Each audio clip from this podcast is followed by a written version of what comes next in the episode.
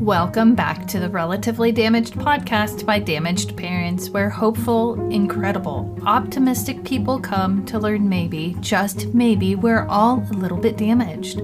Someone once told me it's safe to assume 50% of the people I meet are struggling and feel wounded in some way. I would venture to say it's closer to 100%. Every one of us is either currently struggling or has struggled with something that made us feel less than like we aren't good enough. We aren't capable.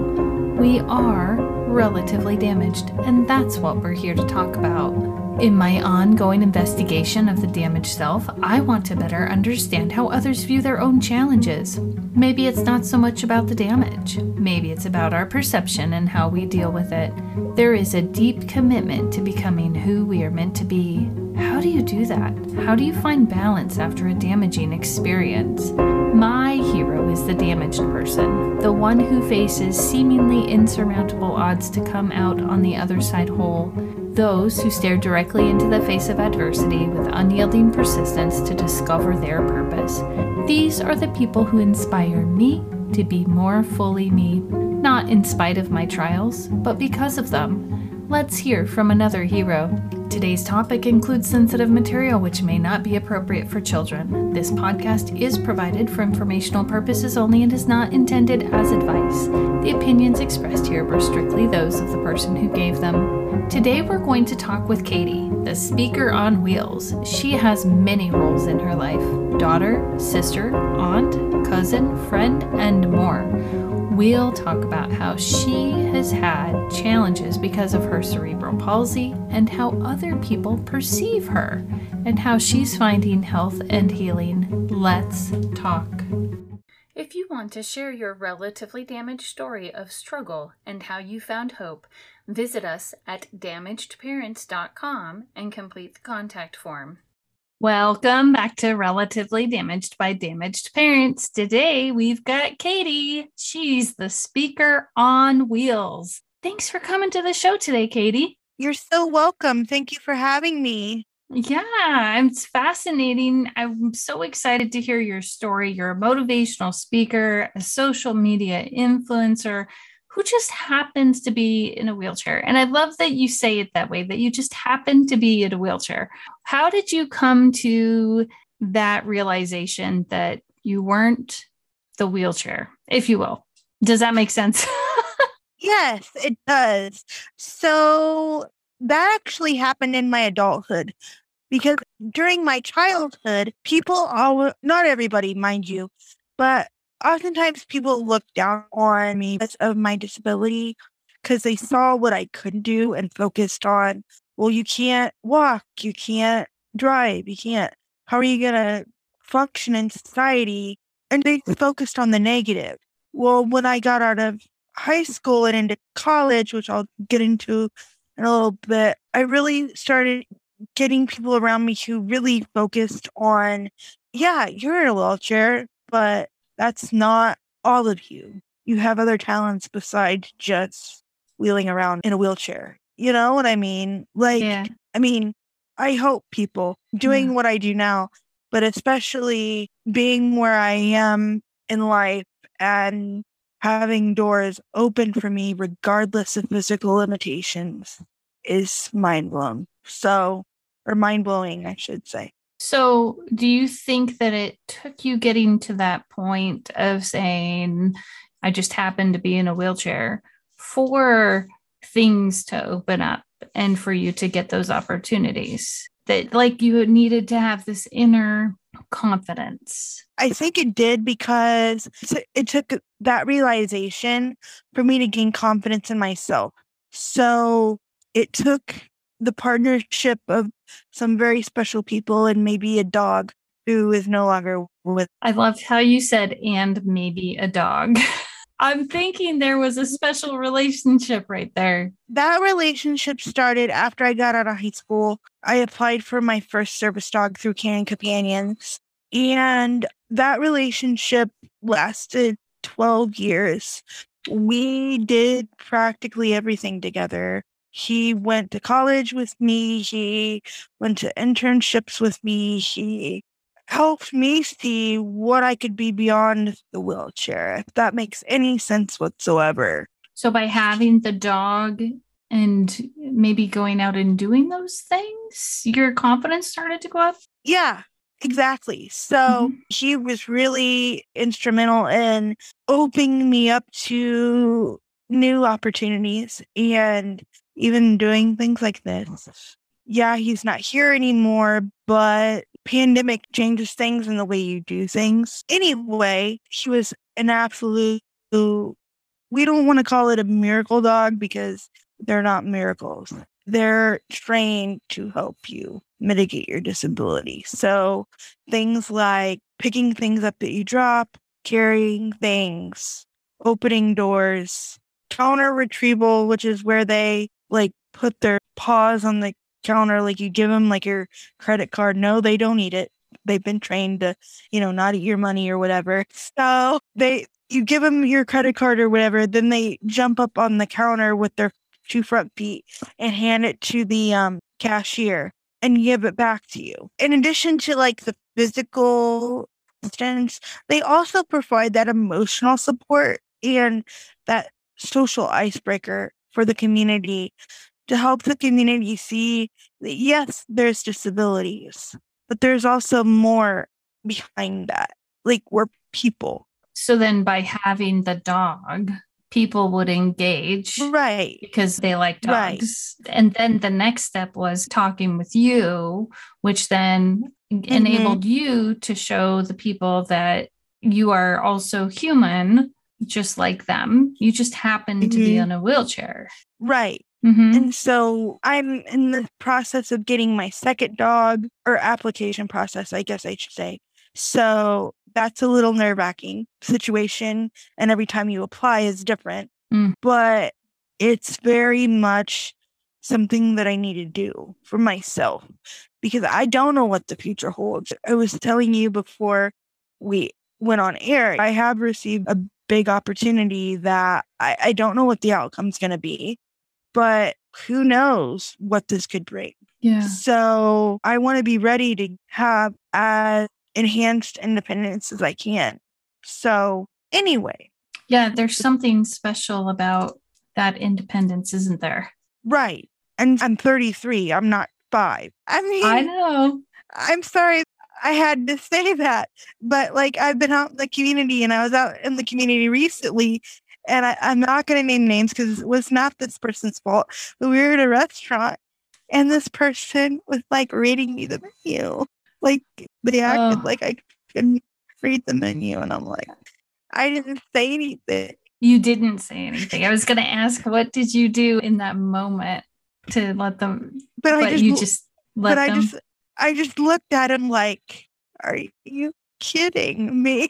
Because sometimes for me, instead of like verbally calling somebody out in public to, to reduce the risk of like embarrassment, Mhm. like I will give them a look like we're in public, we're not at home. You know what I mean? Like, I mean, yes, it was a one time thing and, and I know the person meant well, but it was just like one of those things that you never really quite get over.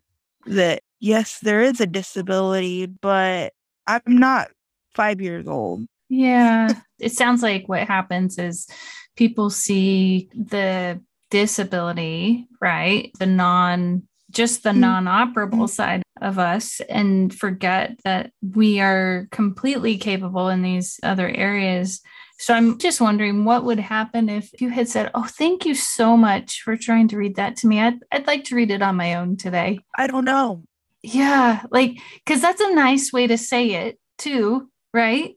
I mean, my thought is then coming from a person of disability, then if it were me, then I'm not giving up who I am and Right. I'm letting them know where I am capable in a loving way.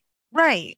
And so it's like, that's, I mean, especially doing what I do in the community constantly with people who see the wheelchair first because I live in a small town. And so the fact that I have the opportunities that I work where I do, I've worked very hard to earn their respect. And mm-hmm. everything that I have now, I've worked for. Yeah. It was not given to me. I, I've had to work for it. And I'm a stronger person because of that. I love that you, your struggle makes you stronger. I love that you just said that. Yeah, Yeah, it it really does. Because I have come out on the other side, maybe not a better person because I've always been I've always been someone who has looked at challenges and overcome them. That's why people when I see people who struggle with similar things that I do and then they look at me and say, "Well, I can't do it." or whatever. I'm like, "Yes, you can figure it out." well, and I think sometimes it won't look the same, right? Right.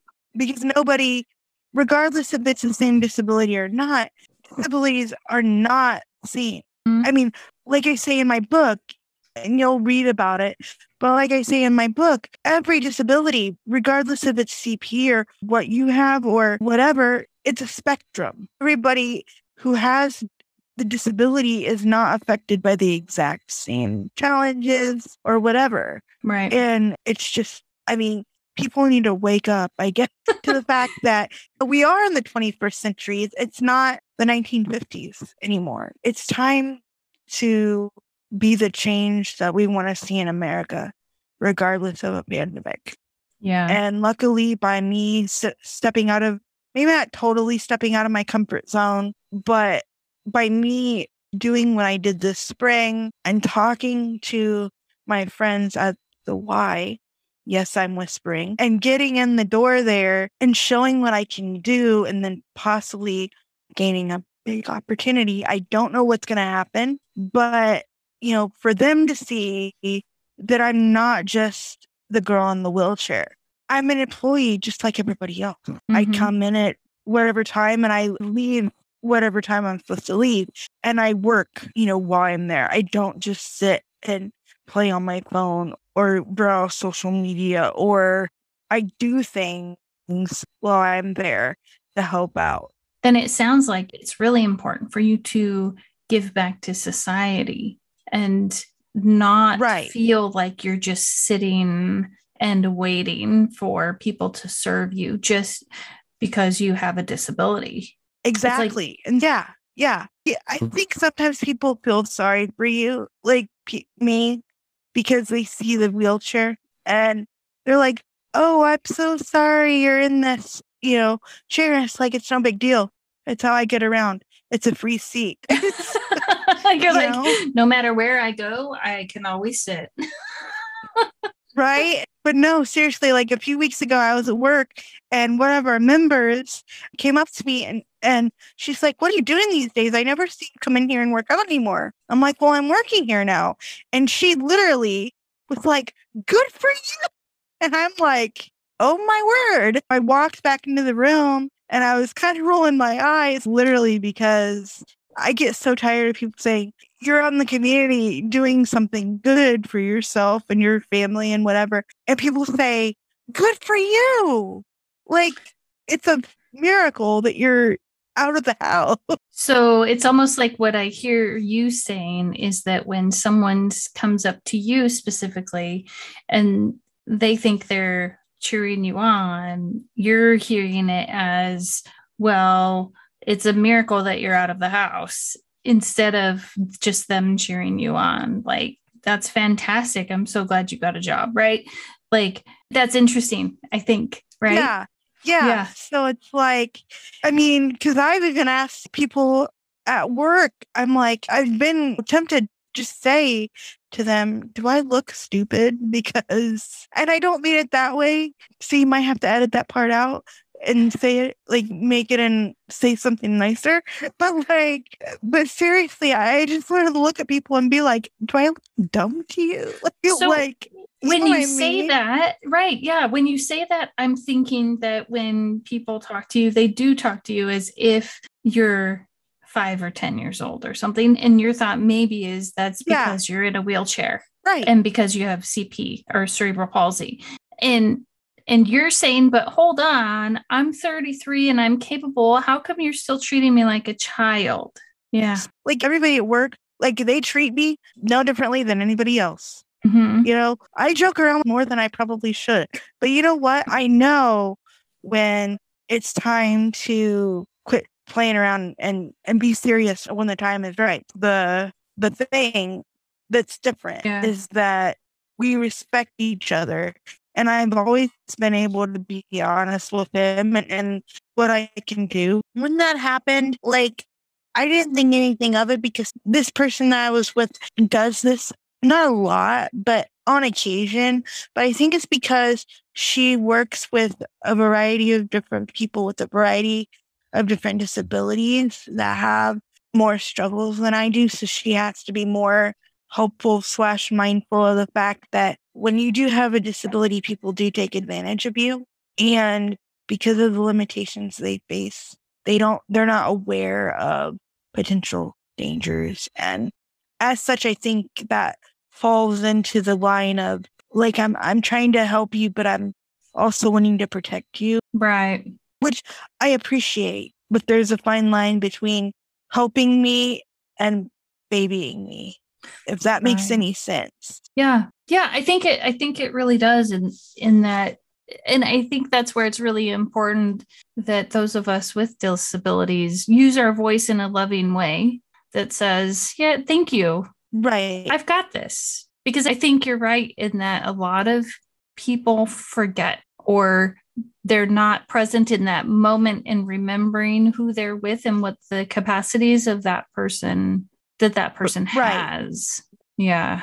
Yeah. I mean, I'm very fortunate to not need a lot of help.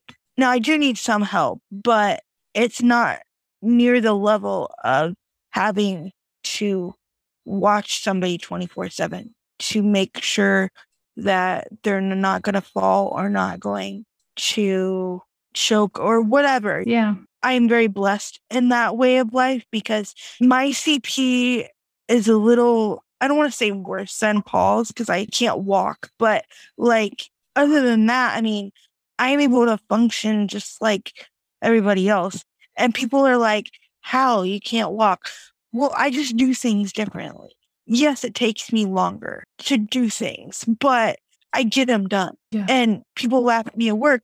And I keep telling people, I'm like, yes, I'll get the job done. It may not look exactly 100% how you want it to look, but I'll get the job done. Mhm. And I was even last week at work, I was helping sort through inventory, and one of my coworkers came up to me and she was like, Does this look professional or should I fold it this way? And I kind of looked at it and I said, Let's fold it the way you're thinking because I just think it looks more more professional, more put together, more whatever than just throwing it in a box. Because I mean, literally, when we got the shipment of the shirts for soccer league, we opened the box when UPS or or FedEx or whoever dropped it off. When we opened the box, they just literally threw the shirts in there, didn't even bother to fold them.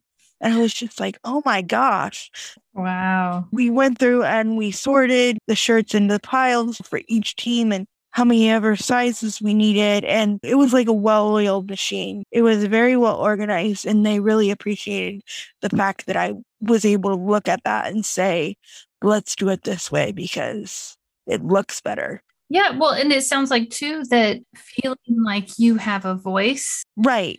you know, that there's not this assumption that you don't have any input is hurtful. And when someone Right. comes to you and asks for your input, it's like, oh, you know, yes, I they they see me.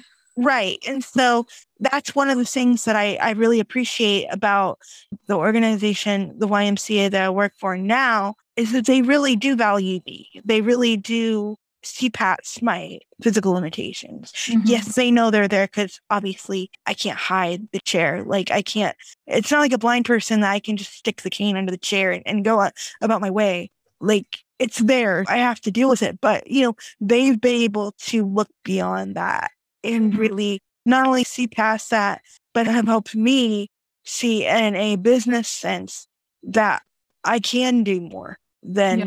meets the eye. And I do have a lot to offer the organizations like them. And as a result, I'm happier than I've ever been. I'm working my way towards a bachelor's degree in public relations. I contacted a school last night and I haven't signed up for school. Don't worry, mom.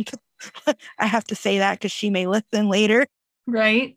But I, I didn't sign up for school, but I at least got the information. So we'll see what happens. But I'm I'm excited for this yeah. journey because it's gonna be crazy. So yeah. And it, it seems like you're already setting yourself up for that, you know, enabling your speaking ability and putting yourself out there as a speaker. To me, that was uh, like jumping off a cliff for me. that was very scary. Right because I, I remember like last night we were busy, but it was really slow. So my supervisor was like, if you need to work on side stuff, you're more than willing to do that. I'm like, are you sure? He's like, yes. I was online and I was looking at schools and he's been kind of encouraging me to go forward in that area. And I'm like, should I do this? Yeah. And and he's like, it's your future. Go ahead and push the button. And I'm like, but what if? And he's like, you're just asking for information. You're not applying. And so when I pushed the button and they called me within 30 seconds, I was like, should I take the call? And he's like, yeah. So I did. And I mean, it's going to be very manageable. And so we'll see what happens. But with the opportunities at the Y, I couldn't be more excited to see what's in store. I mean, I'm not going to sit here and say they're acting weird around me because they're very much not. I just have this very good feeling that something major is about to happen. And I'm not going to sit here and say what that is. But I mean, because the people are just, they're very excited and they're like, what can we do for you in the future? And what do you want to work on in the future while you're here? Yeah. It sounds like you're surrounded by people who see the positives. Yeah, yeah, I am very yeah. much. But I'm kind of blown away because I'm I'm not used to positivity. I, I mean, I very much am, but coming from someone who in their past has had more doors shut in their faces, right? And re- as a result of having a disability, I'm very much not used to having so many people in my corner that are sitting there saying, You can do this. You're very talented. You can, yeah. like, yeah. And it sounds like that's really made a difference in just your self esteem and even stepping up and saying, well, maybe I could try this. Right. Exactly. They've been very supportive and they've respected and they've seen me grow as a professional. So I've had to have hard conversations with coworkers, but you know, those hard conversations, I haven't been upset. It's just been okay, we'll work through this. And there's got to be silver lining at the end of the tunnel because I'm here for a reason. Like, yeah. there's got to be some reason why all of a sudden people, I mean, I'm not saying they're acting weird because they're acting normal, but I feel like when you're talking to somebody and it's like, you feel like they know something that you don't. Yeah. You sense it in the air. yeah. So it's it's kind of like that. So it's like, do you say something or do you just let it ride and see what happens? So I'm going with the let's ride and let and see what happens camp because I don't want to jinx anything that may. it sounds like looking forward feels good. Right, it does very much so. So we'll see, but I'm excited. Yeah. Yeah, I'm excited for you. Now, when you go out and talk, what are some of the things that you talk about? Definitely disability rights and bullying prevention is like a, a big one. Mm-hmm. I haven't necessarily been asked to speak in schools yet, but I would like to just because I think, especially now, living in the world we're living, bullying is a big problem and it's got to be stopped. We'll just leave it there. It's got to be stopped. And kids deserve to go to school in a place where they're safe. So, how would you recommend stopping it? Be the one to set an example. If you see somebody being bullied, stand up for them, encourage them to talk to someone, be that support system. Yeah. Like, I hate to say know your limitations, but seriously, know your limitations and know when you're in over your head and know when to ask for help mm-hmm. because a lot of times bullies that are being bullied don't know where to ask for help. So they just let it happen. And before you know it, either A, somebody's committing suicide or God forbid, and I, I don't need to sound nasty on air, but God forbid somebody goes to school with a gun. Like Yeah. that's I hate to say that, but that's that's the world we live in. I mean, I remember several months ago, probably after the Parkland shooting happened, and they had made a comment. I think it was on CNN or something like that. No school shootings have happened, but it was in summertime. So it was like, you know what I mean? So it's a problem.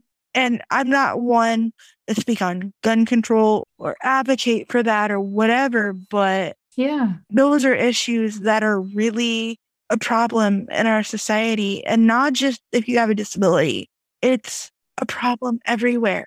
Yeah. And it sounds like you might not be certain of the solution, and yet you do agree there is a problem, and and maybe we all need to work together to help Right, solve it. right. You know, and I don't know. It seems to me that when people come together to solve a problem, if you keep at it, at some point something will resonate with every single person in that group, and then it will Mhm. be like, okay, this is the solution.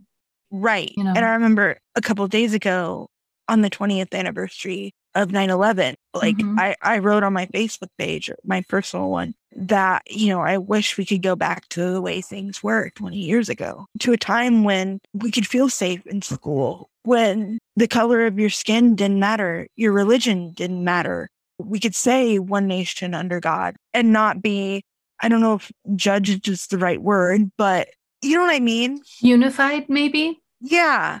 I mean, I wish we could go back to that, but I don't know that, we ever will because of the way the world is turning. So we'll just see. I mean, Yeah, and I agree. it's very sad that I, I'm an aunt. I have nine nieces and nephews, and one of which is a senior in high school. And I'm very proud of her, but I'm also very nervous for her to go off to school Yeah. to college and be off on her own. Not that she's not very independent. I don't mean it that way, but Yeah. Just to not be so close, maybe. yeah. So she's very much she can take care of herself. But it's I'm nervous. I have that. Isn't that interesting? Right? Your friend was nervous for you and read the thing, and you're nervous for your able bodied niece. And I'm sure you do things that she might Yeah. be like, come on, Auntie, I know what I'm doing. like, Right. isn't that interesting how we all do it to each other? Yeah, we all do. We all do. just- yeah, I hear you. I hear you. But yeah, I mean, that's my main focus. And as far as disability rights go, I would love get it to a place where disability doesn't matter, Yeah. where we can all exercise our strengths and we can all be who we need to be, regardless of what society says us to be. Because for so long, I lived in the world of like, yes, I had a say so in what I wanted in life for a long time. I did, for the most part, what other people told me to do. Mhm. I didn't live my dream. yeah. I focused on what everybody else wanted me to do. And Mhm. part and parcel to now being in a situation where I have full control of my life. And I almost said this last night that the whole situation with the Y that I'm very, very grateful for is the first time in my life that really and truly, literally lived on faith, Mm. taking that step of faith and calling him up and saying, Hey, do you have any opportunities available still, regard Yeah. post pandemic? And he came back to me a few weeks later and I started working in, there in, in April and I couldn't be happier to know that I'm moving up Yeah. possibly. So we'll see what happens. That's awesome. And- Well, we're gonna we're gonna cheer you on from here. So Yeah. we're at the end of recording time. So three tips or tools that pop into your mind that you would like to share with everyone else. Know your value, know your worth, and don't be afraid to reach for your dreams. I love that. And to do that, you, you just have people around you who support you. So Perfect. That's awesome. thank you. Thank you so much, Katie, for coming on the show today. I'm so glad we got to have a conversation. This this rocks. Thank you so much. If you want to share your relatively damaged story of struggle and how you found hope, visit us at damagedparents.com and complete the contact form. Thank you for listening to this week's episode of Relatively Damaged by Damaged Parents. We really enjoyed talking to Katie, speaker on wheels, about how she does her very best to focus on the positive. We especially liked when she explained how we talk to people with disabilities matters. To unite with other damaged people, connect with us on Facebook. Look for Damaged Parents. We'll be here next week, still relatively damaged. See you then.